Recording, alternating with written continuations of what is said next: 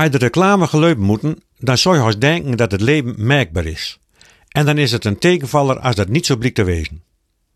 Zondag zei een deskundige voor de wisselgieten daarom maar even dat Friesland het RS-virus niet ontkomen zal. Ik vind dat een vreemde uitspraak. Vanzelfs ontkomt ook onze provincie niet aan het virus dat met name bij kinderen voorkomt en voor problemen met de ademhaling zorgt. Hoe zullen wij het ook ontkomen kunnen? Wij leven toch in een open verbinding met de rest van de wereld?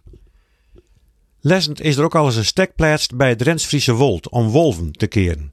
Maar krekelijk als bij het RS-virus zal ook dat stek er niet voor zorgen dat in de stellingwarm of verder Friesland in geen wolven kunnen komen. Als we zien hoe vloggen als het coronavirus uit China ook in Nederland en Friesland huishouden het, hoe zullen we dan denken kunnen dat we zulke soorten van zaken buiten ons gebied houden kunnen? Hetzelfde geldt voor andere zaken.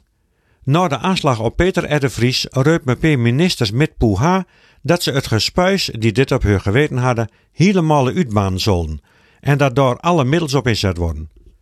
Advocaat Spong zei daarop voorduidelijk al in een praatprogramma dat dit onzin uitspraken werden.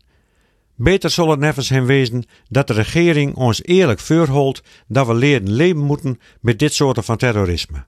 Wend er maar aan. Dat was eens zijn boskop. Inlichtingendiensten kunnen nog zo goed wezen en hele goede internationale contacten hebben.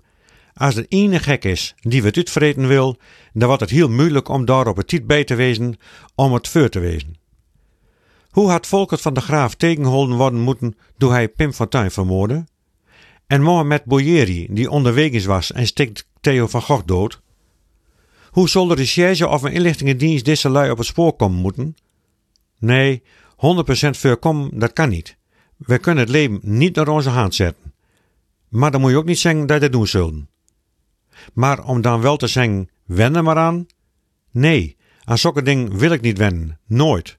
Alle keer dat zoks gebeurt, wik van stok wezen, wik weer kwaad worden.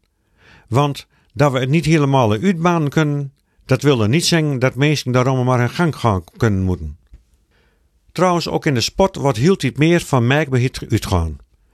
Voor de Olympische Spelen begonnen, was al berekend hoeveel medailles Nederland halen zal in Tokio, verdeeld over goud, zilver en brons. We zullen in het klassement op het vijfde plak komen. Maar al na een dag of drieën werden er al een peer 100% medailles niet binnensleept.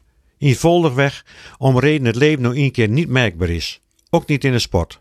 Je kunt nog zo goed trainen, een perfecte voorbereiding hebben, alle wetenschappelijke toeters en belt nu de kaas te halen, maar de menselijke factor kun je in die berekening geen pijl op trekken. Kijk, het gemengde team van de haanboogschutters neemt toch maar onverwacht zilver met naar huis. Dat, zulke voorspellings binnen wel wetenschappelijk onderbouwd, maar de wetenschap houdt geen rekening en kan ook geen rekening houden met menselijk handelen of met toevallige omstandigheden. Denken dat we alle terrorisme voorwezen kunnen en dat we het leven merken kunnen zo het ons goed en dat sportuitslagen voorspeld worden kunnen? Nee, dat moeten we uit ons hoofd zetten. Wend er maar aan.